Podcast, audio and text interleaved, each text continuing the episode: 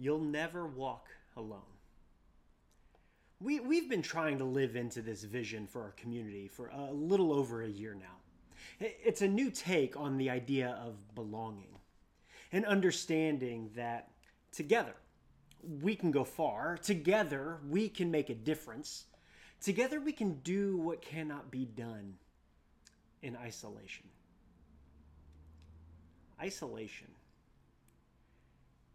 it's an interesting season to live out this vision, isn't it? Renegotiating spaces of connection and relationship, striving and struggling to find connection, knowing that from time to time we're failing, failing ourselves, and failing each other. Knowing that we're not living up to one another's expectations, and yet knowing that we're giving all that we can and yet not necessarily receiving all that we need.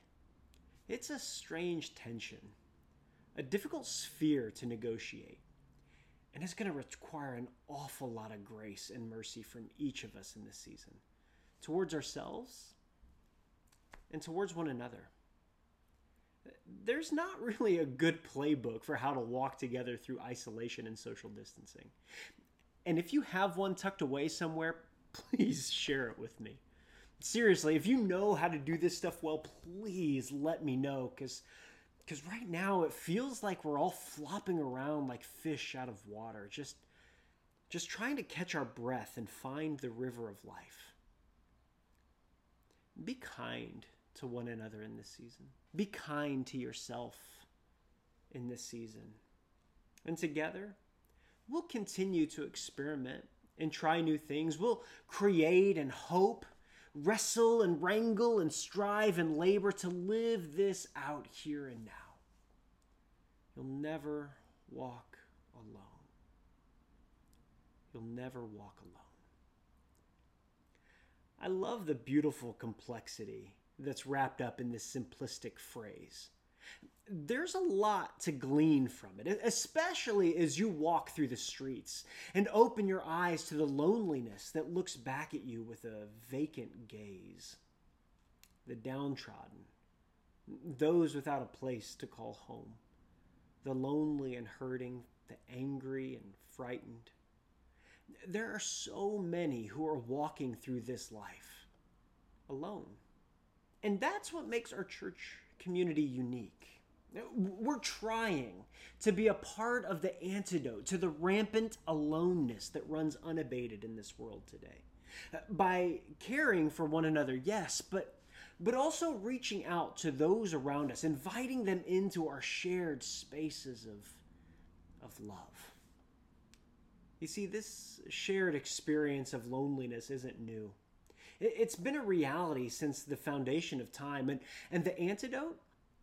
The antidote has been found in the body of believers who place Jesus at the center of their community and fellowship, who uh, time and again open new spaces of belonging and togetherness for others uh, because they have learned and they have seen the actions and posture of Jesus himself. This is why we're sitting in and walking through these eight miracles in the book of John. It's an opportunity for us to see and learn and know who this Jesus is and what he was about, how he went about it, and what all of this meant and means for us today. How, how we can be more and more and more like Jesus, living and loving more like him.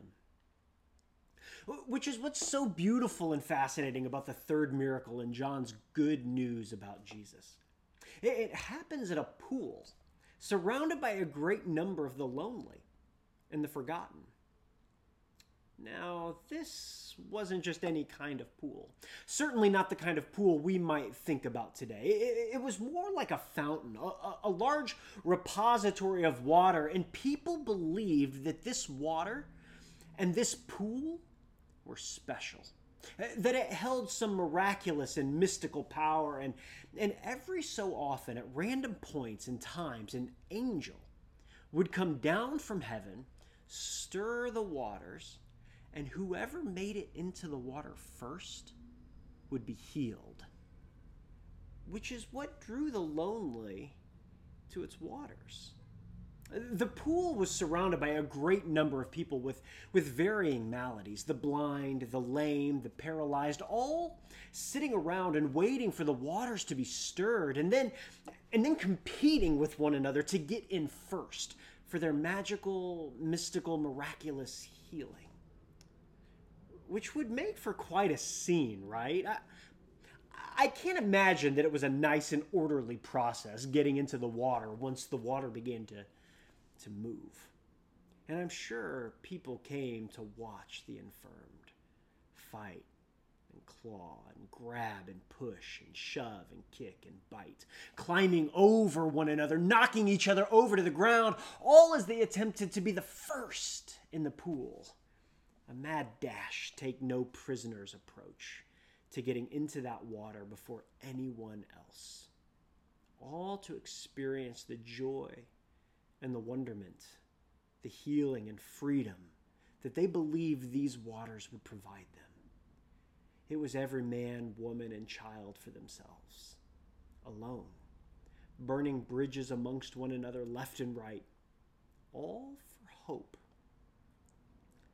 This was a pool of hope, surrounded by those who were hanging on by a thread, alone, waiting holding on for that next random opportunity. And yet, I can't imagine this was a place free from drama or animosity or even hatred, right?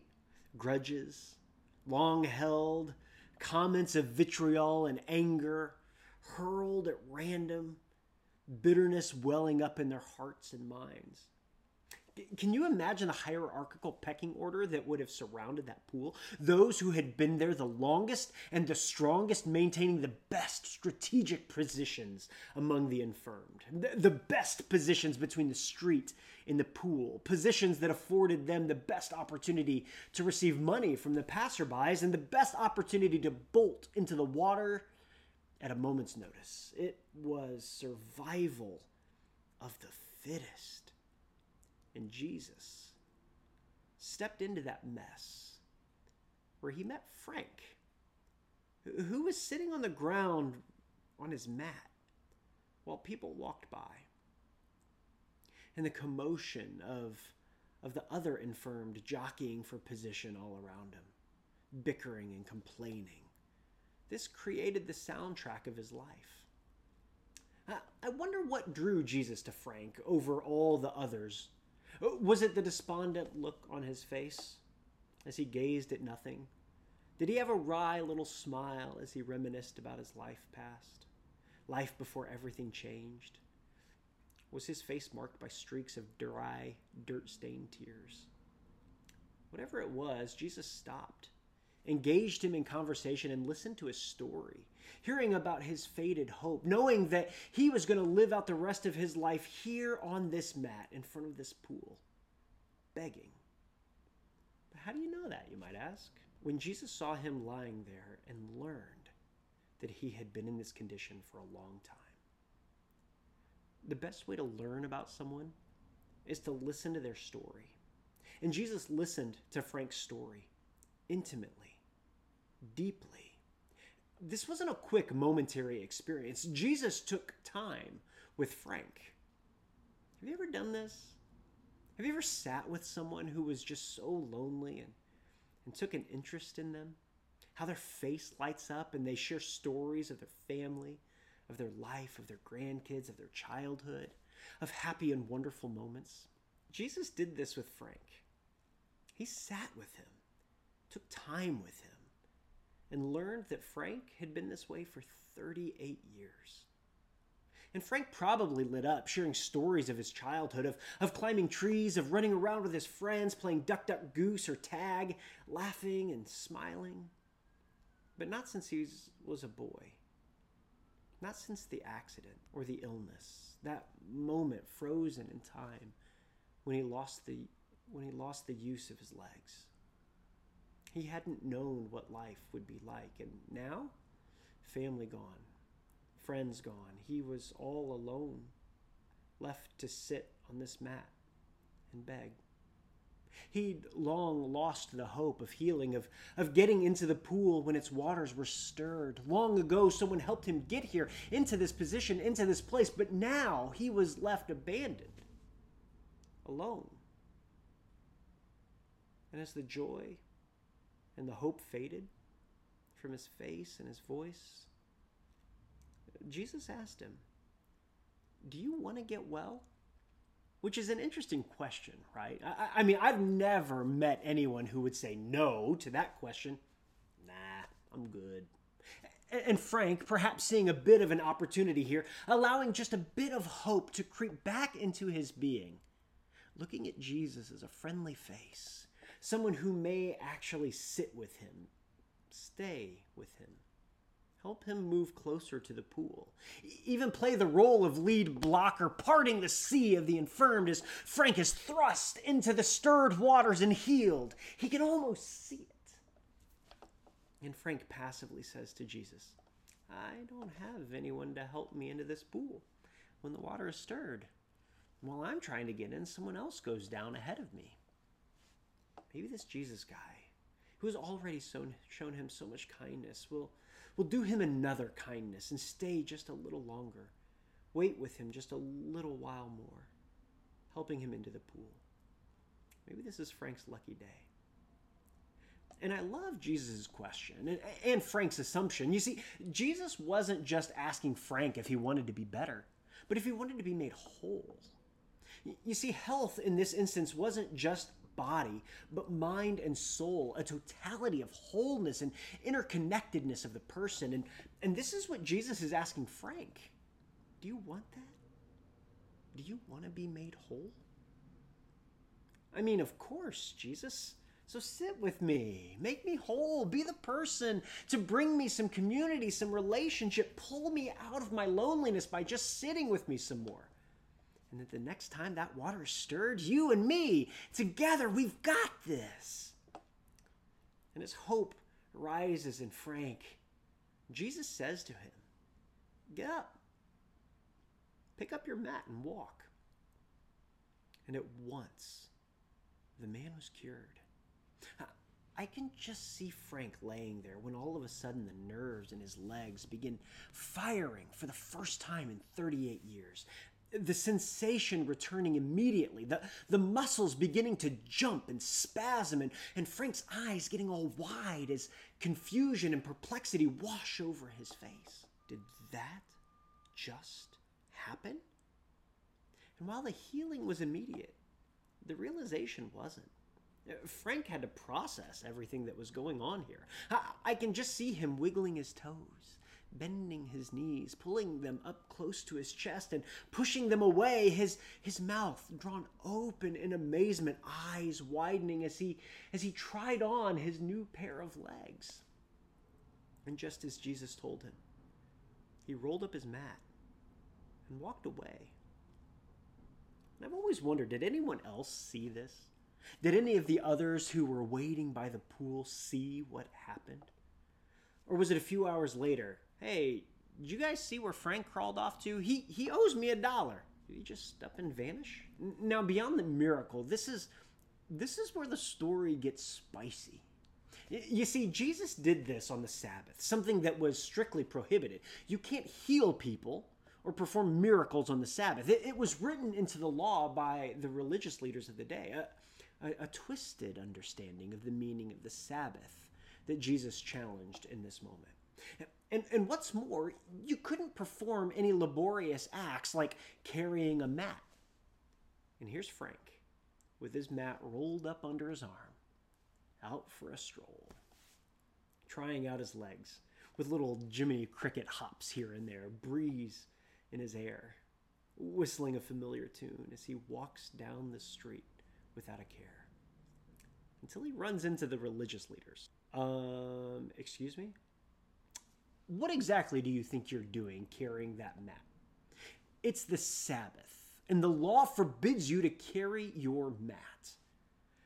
You can just see Frank fumbling over his words, trying to figure out just exactly what he'd done wrong. I, it was the guy who made me well. He he told me to do it, but but he had no idea who it was. He hadn't even caught Jesus' name. which is fascinating, right? That sometimes we get so caught up in our own mess that we fail to reciprocate. We fail to listen to other people's stories, to truly connect on a deeper level, to, to even get their name. Now, Frank eventually finds Jesus again, learns his name, and, and he tells the religious leaders who did this so that he wouldn't get in trouble. And they weren't very happy with Jesus and his miracle. You see, the Sabbath is sacred. The Sabbath isn't just about rest or even restfulness. But according to Rabbi Abraham Joshua Heschel, the Sabbath is the space where the two worlds of heaven and earth meet.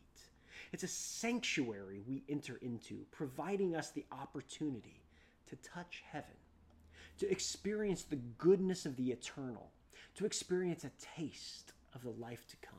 And here's Jesus giving this ushering him into a different existence on the Sabbath, giving him a taste of heaven as he strolls down the street, able bodied for the first time in 38 years, but still holding his mat, still carrying his past with him, because the mat is a part of him. That mat, his life, his experiences, all of it are a part of him and they're important. Even the healed carried the reminders of their past with them. It, makes them who they are, a valuable and loved child of God. And nothing changes that. You see, these are the signs of life that Jesus is calling us into to be a, a people who help others taste the goodness of heaven in the here and now. To be a people who not only pray on earth as it is in heaven, but work to make that possible right here, right now. that is what makes Easter Tide what it is. We live in the wake of resurrection, a people who are called to bring healing and wholeness to those around us in the now. This is our mission. This is our, our deep, deep calling. I, I love the, the poetic way in which St. Teresa of Avila put it. Christ has no body now but yours, no hands, no feet on earth but yours. Yours are the eyes through which he looks compassion on this world. Yours are the feet in which he walks to do good. Yours are the hands through which he blesses all the world. Yours are the hands. Yours are the feet. Yours are the eyes. Yours are his body. Christ has no body on this earth but yours. You'll never walk alone. And together we can make a difference. Together we can create change. Together we can be the hands and feet, the eyes and the body of Christ. Together we are not alone. And together we are writing a new story in the lives of each other and in the lives of our neighbors and in the lives of those who need us to pause and just sit with them in the mess. This is Easter tide. And together we get to help peel back the veil and show the world where heaven meets earth with a reinvigorated and renewed imagination. May we step into the mess that surrounds us with the hope of Eastertide, with a newfound purpose and spirited intentionality. May we be the hands and feet, the eyes and the body of Christ. May we bring hope and love of Jesus wherever we may be and wherever we may go. May we see the emergence of Easter as we pray and as we strive to see it made possible on earth as it is in heaven.